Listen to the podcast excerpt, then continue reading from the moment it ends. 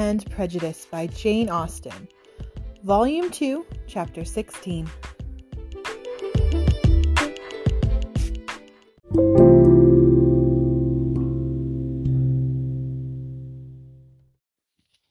Announcements, announcements, announcements. All right. So before we get in to Pride and Prejudice, Volume 2, Chapter 16, I wanted to do a little review of Disenchanted, the sequel to Enchanted that just came out on Disney Plus for Thanksgiving. And I'm not going to do a full review of scene by scene or a full episode on it, so I just wanted to touch on it because I love this movie and because I love Enchanted a lot. It is a very um, emotionally important movie to me in my life. Um, it was the last movie I ever saw in theaters with my mom before she died, and she loved it, and she was so excited about it. She it was like her favorite movie. She had a great time with it. Um, we actually played a song from it at her funeral. Um, the so close but still so far, so close to reaching your perfect happy ending. That song um, got played at her funeral with like uh, over a thing of pictures of her or whatever. Um, so this movie, that movie, Enchanted, the first one, is just linked to my memories of my mom so much. Um, when she was in the hospital, um, right before she died, I it was back when you had to like download songs. I downloaded one of the songs from that movie to play for her because it made her happy. Um, yeah, the whole thing. I just have very strong associations of that movie with my mom, and it's very important to me emotionally. And so when the sequel came out, that was also important to me. And I actually watched it on Thanksgiving with my dad and my brother. And um, that was also important for me that I wanted to see it with them, like with my family. Um, we didn't necessarily talk about like that movie association with my mom at that point, but it was important to me and it felt good for me to be able to like watch it with them and know that they know that context too. Um, and I and it was a really happy moment for me and I it, I really enjoyed getting to see that sequel and the fact that the sequel is so based around this mother daughter relationship between Giselle and her stepdaughter, and Giselle being the evil stepmother for a while, and all of that. And, you know, at the end, becoming, you know, being the real mom again, and all of that. I, it just was very, I'm going to keep saying the word emotional, but it it worked so well for me in my personal emotional needs in that moment and um I really overall enjoyed the movie. I thought the story was strong. I really enjoyed um Giselle turning into the evil stepmother. The best song of the whole movie I think was when um the two villains, the evil queen and the evil stepmother have like their show off song where they're both talking about how they are the most evil one such a great scene, such a great song. Um, I will say that I was sort of disappointed with the rest of the music. I don't feel like there were any songs as catchy as some of the music from the first one. I don't think it lived up to that, like musically. The songs were not as strong, but the story itself was really good. So I really overall loved the movie. I just don't think it worked as well as a musical because the only song that really stuck out to me like that, that was like a really good, fun song moment, was the one with their saying that they're I'm badder than you between the villains. Um, you know, even Idina, Idina Menzel has her own big ballad song and she sings beautifully, but the song itself, I don't know, the lyrics are just love, power, love, love, power. I don't know. It just, it didn't work for me. I didn't find it to be a particularly strong song, even though, again, her voice was beautiful. She sang wonderfully. Of course she did. She's her. Um, so the music was a little disappointing for me. That is my biggest critique. It was visually stunning. I loved the costumes. There was one where Giselle, when she's the evil, evil stepmother, comes out in this peacock dress that's just perfect chef kiss. Love it so much. Um, it was a really great movie. I highly recommend it. It's on Disney Plus now. It's a lot of fun. Um, there's some great mother daughter moments and the rea- the realness of having a you know teenage mo- teenage daughter with a mother relationship. Um, it was just perfect. Well, except for the, some my little critiques with the music, but really that is my main critique is that I didn't love the music of this movie. Um, and I've only watched it once, so music does tend to grow on me. I'll be honest with you. I might be singing a completely different tune after watching it a couple times. I might just love the music. That has happened before. That the music will grow on me and I'll be okay with it, and I just didn't love it the first time. So that is definitely possible because I'm coming at you having only ever watched it one time, and I will definitely watch it again. So I really love Disenchanted on Disney Plus. Highly recommend. Definitely think you should watch it. I like I said, feel like it was a good tribute to the first one. And I am very emotionally attached to the first one for my own personal reasons. And the sequel, and especially the sequel, having such a strong emphasis on this mother relationship really worked for me and really hit home for me. So that is the little review I wanted to go over this week. Just, I, Disenchanted was so good. Everybody watch it. I love it. I want I wish I could have the wardrobe of Giselle. Her clothes are just so great. All her pastel colors and flowers and things and then the change into the evil stepmother stuff. It was just like I said, the whole movie's just so pretty. I love all the fairy tale stuff. So good. I like it a lot. So that's all I've got to t- say about Disenchanted right now. And we'll get into Pride and Prejudice.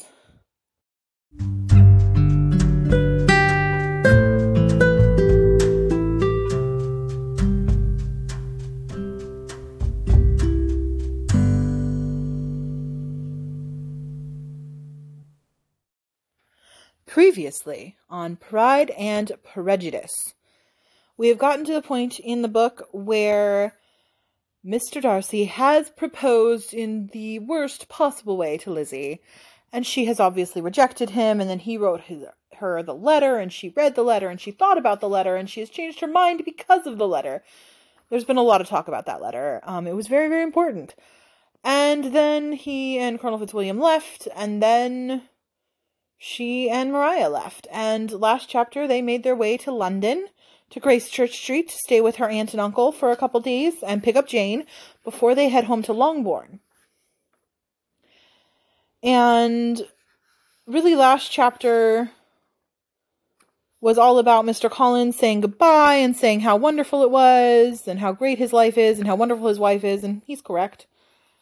And then they, and then very very minimally you just find out that they've ended up in London. And that is where we start off with chapter 16 is they are leaving London and finally going home to Longbourn. Let's get into it.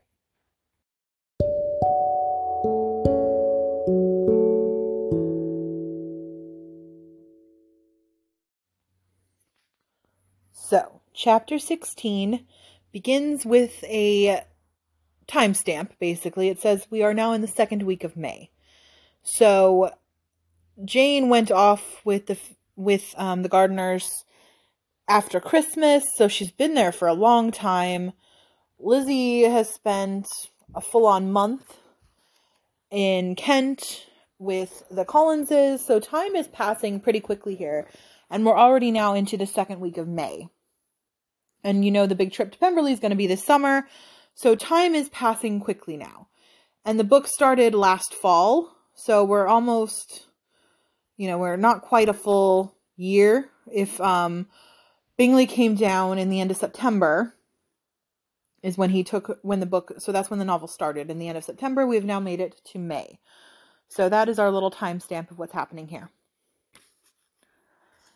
So, what's happening in the second week of May is that the three young ladies, so Maria, Jane, and Elizabeth, are all leaving Gracechurch Church Street and heading back to Hertfordshire and going home.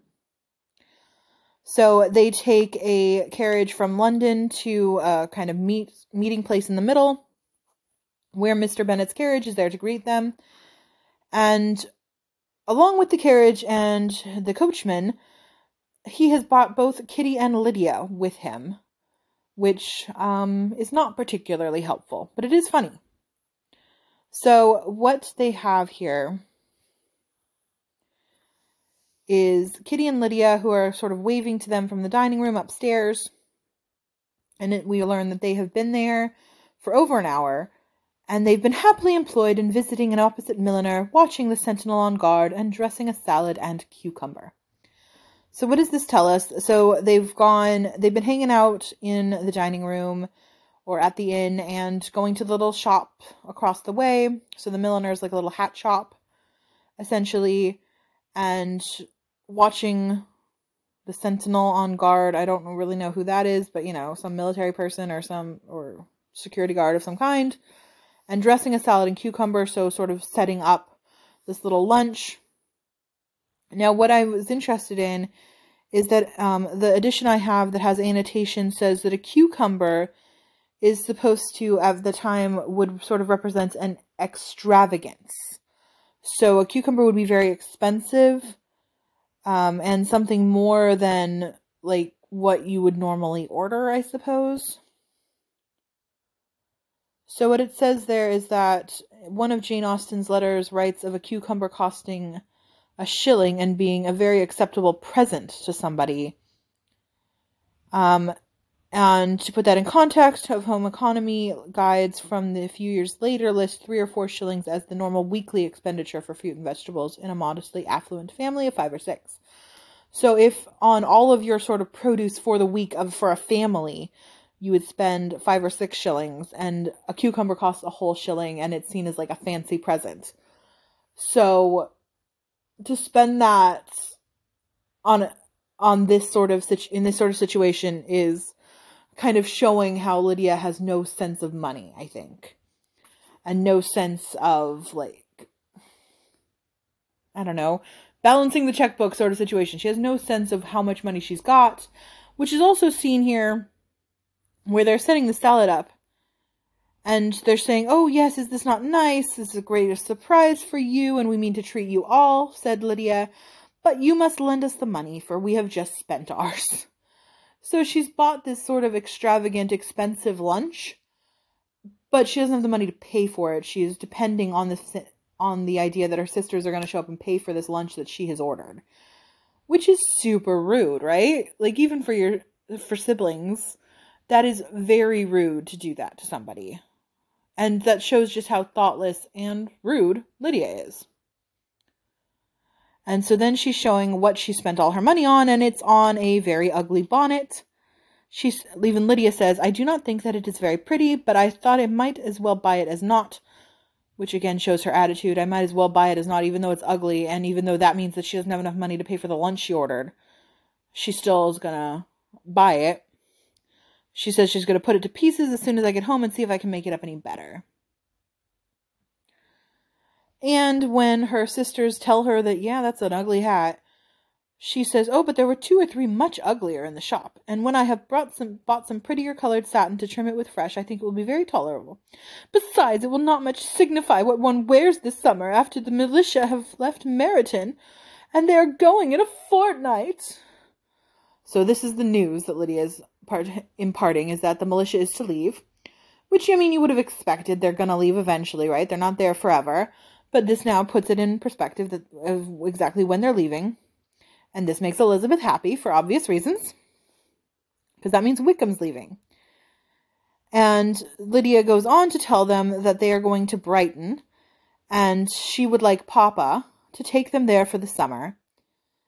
And, you know, it would be so much fun. And I'm sure it would hardly cost anything. Again, we're just emphasizing how much Lydia has no idea what things cost or like has no concept of money.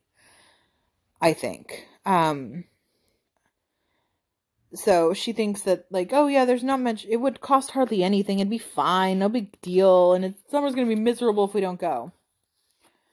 And of course lydia or elizabeth is not in favor of this. And she is saying that she doesn't want to go there it would completely do for us at once, meaning that I think it would ruin the family, which she's not wrong when Lydia goes. Um, so to Brighton and a whole camp full of soldiers. So she, I, to me, she's saying she's against Brighton in and of itself, and also the camp full of soldiers. And the reason that would be is that Brighton is very much associated with the um, Prince Regent, who is very morally questionable. How about that? So the whole town, I think, kind of has that reputation, kind of a Vegas thing where, you know, not, it's a little skeezy. Um, fun, but skeezy. And so that's the that's the implication I get from the whole Brighton thing. Um, and of course, the whole camp full of soldiers. There's when when one poor regiment was too much for us already. And so Lydia, of course, doesn't like that Elizabeth is not right on board with her scheme and so changes the subject, saying that she's got some very good news that she wants to tell. So Jane and Elizabeth ask the waiter to leave before she gives the news, and I think this is again supposed to show that Jane and Elizabeth have some discretion and don't want to be gossiping in front of the servants, whereas Lydia doesn't care if she's gossiping who like who she's gossiping about or in front of or anything and has no discretion, right? Like she doesn't care as we've seen through this whole thing, she doesn't have a care in the world about her reputation, about her family's reputation, about like any sort of effects that her actions might have. We're seeing that again here.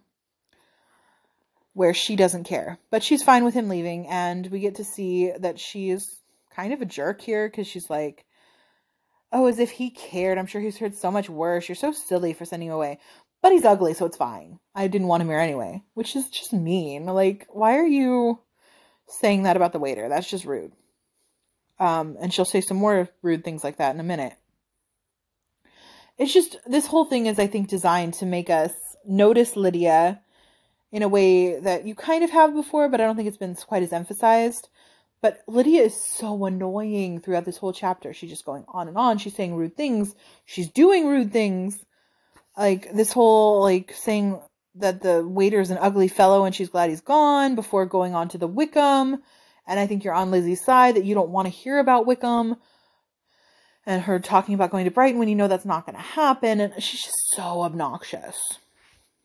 So her news about Wickham is that there is no danger of Wickham's marrying Mary King. She has gone down to her uncle at Liverpool, gone to stay, and Wickham is safe.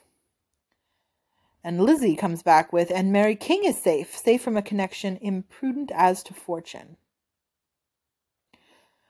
Then there's a line that says, She is a great fool for going away if she liked him. And I, it doesn't say who said that. Um, in the 95 version, I'm pretty sure. No, no, Mariah says something else. I'm not sure who says that line. Uh, and in the book, it's not clear. Somebody says that. But Jane says that she hopes there's not a strong attachment on either side. And that is the line I, that's kind of given to Mariah in the 95, but she asks it. Was there a strong attraction, do you think? Which is how Lydia is able to come back with this is the next thing that she says that I find super rude and mean. She says, I am so when Jane says she hopes there's not a strong attachment on either side. Lydia says, I am sure there is not on his. I will not answer for, I will answer for it. He never cared three straws about her. Who could about such a nasty little freckled thing? Which is awful. To say that there's no way he could like her because you find her ugly. Again, we're seeing Lydia being very focused on looks again, I guess, because just a couple paragraphs ago she's calling the waiter ugly. Now she's calling Mary King ugly. Um, well, she's saying she's a nasty little freckled thing. I guess she doesn't use the word ugly for her. But that's not but it's about looks, right? And saying that he couldn't care for her because of that. And it's just it's not a good look for Lydia. I'm really she's not coming off well in this chapter. That's what I will say. Um, but the paragraph after I think is really interesting.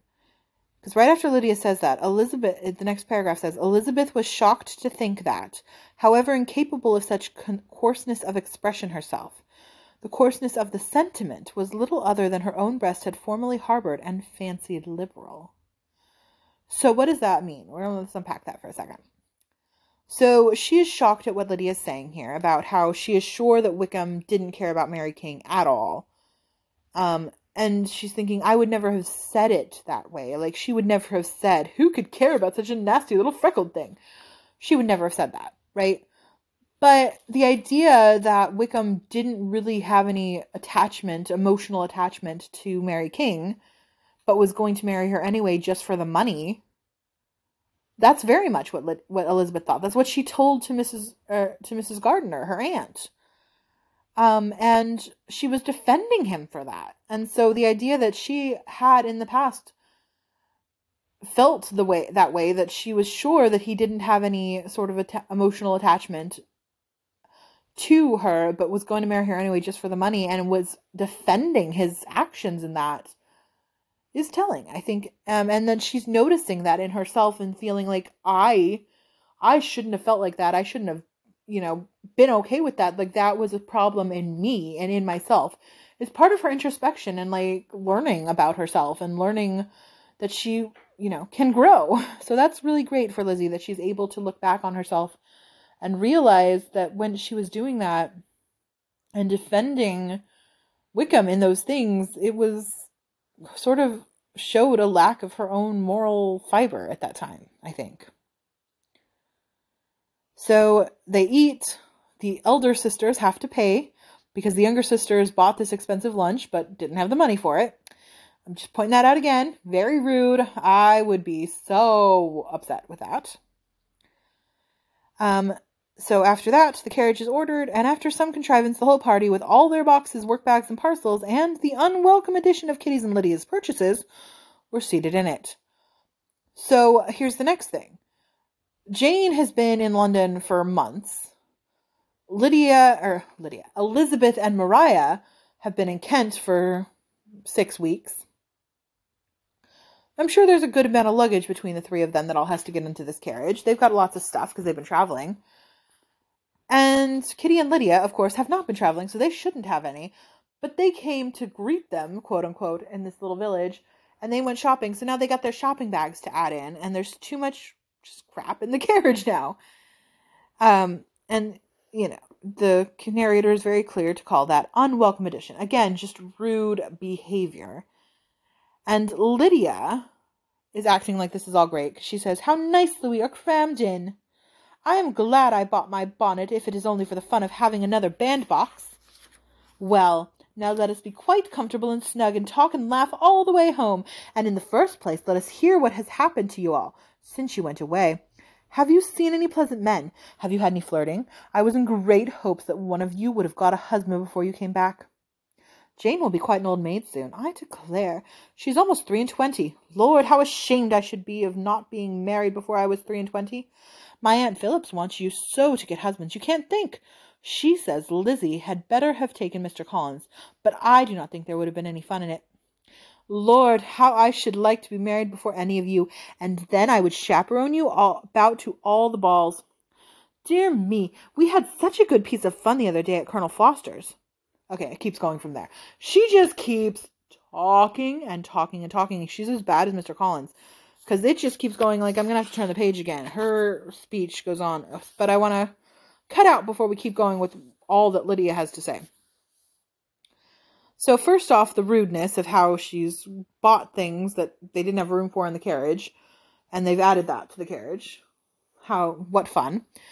Um, and she's talking about that, and then she is the things that she's throwing out that I think are foreshadowing for her situation to come up, come with Wickham.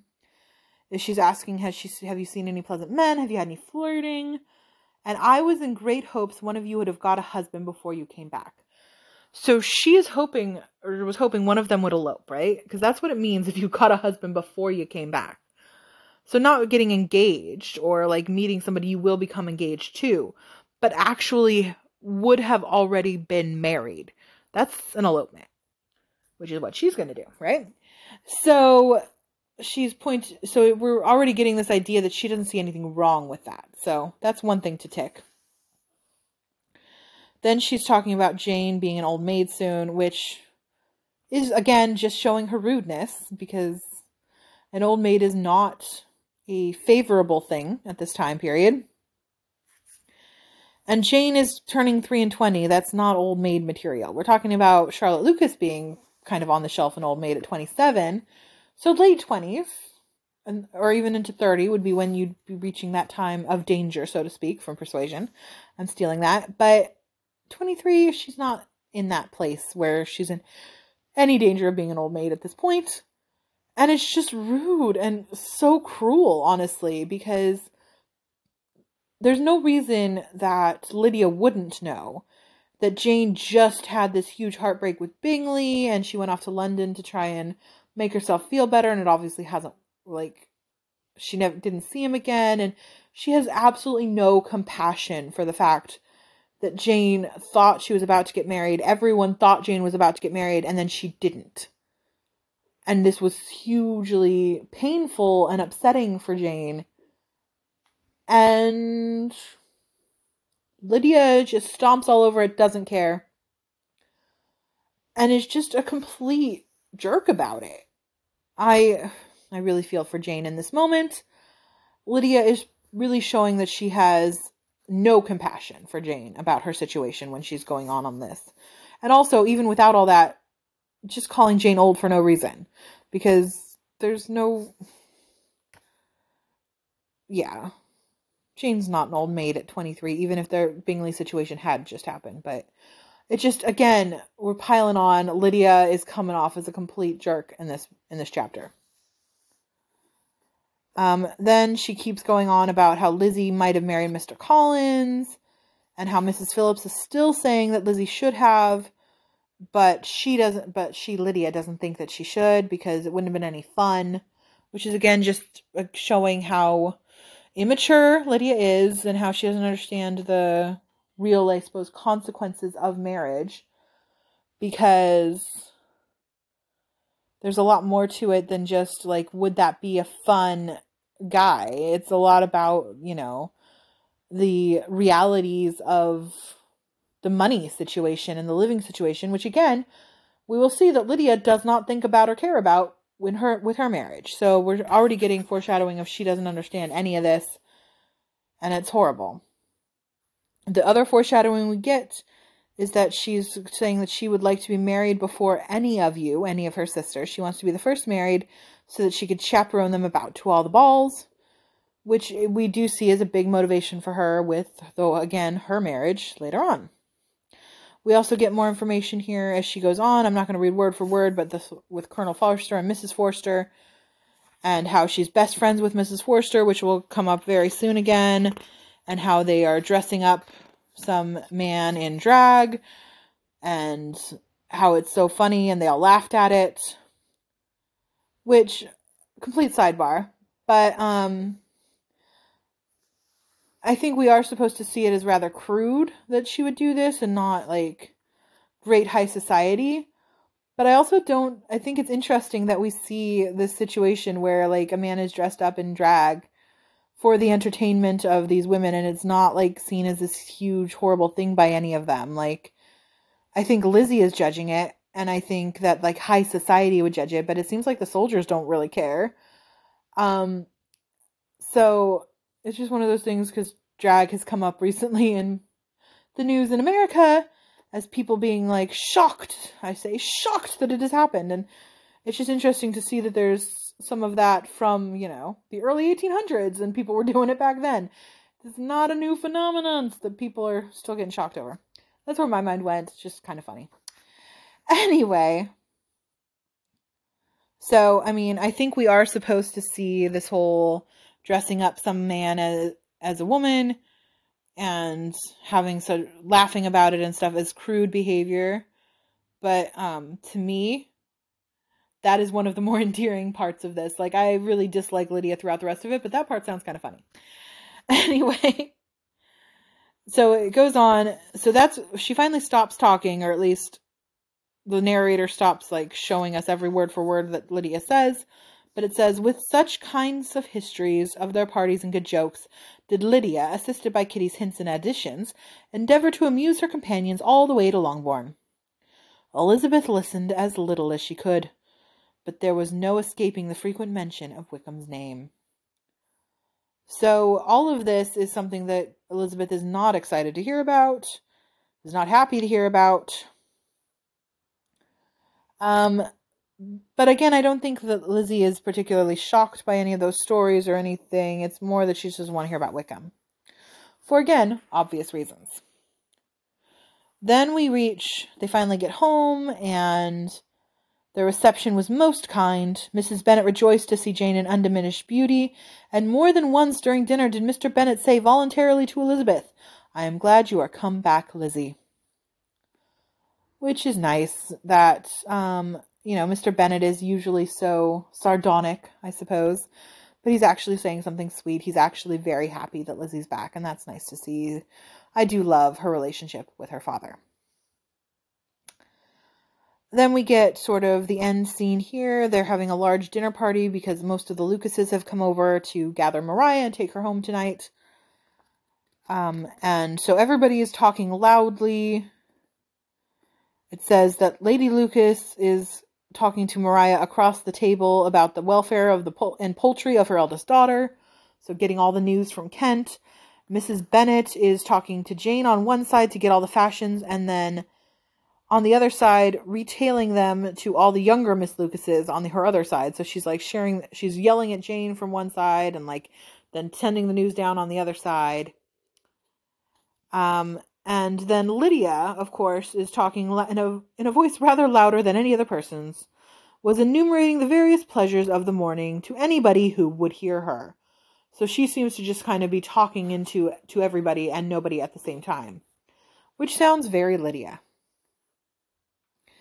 So then we get this part of her conversation where she's talking to Mary, saying, "Oh, you should have come along. It was so much fun. We drew up the line, the blinds on the way there, so we could pretend nobody was in the coach." So I guess that was in case they showed up and Lizzy and Jane and Mariah are already there, so they would be surprised. Because otherwise, there's no point because they, you know, got there first.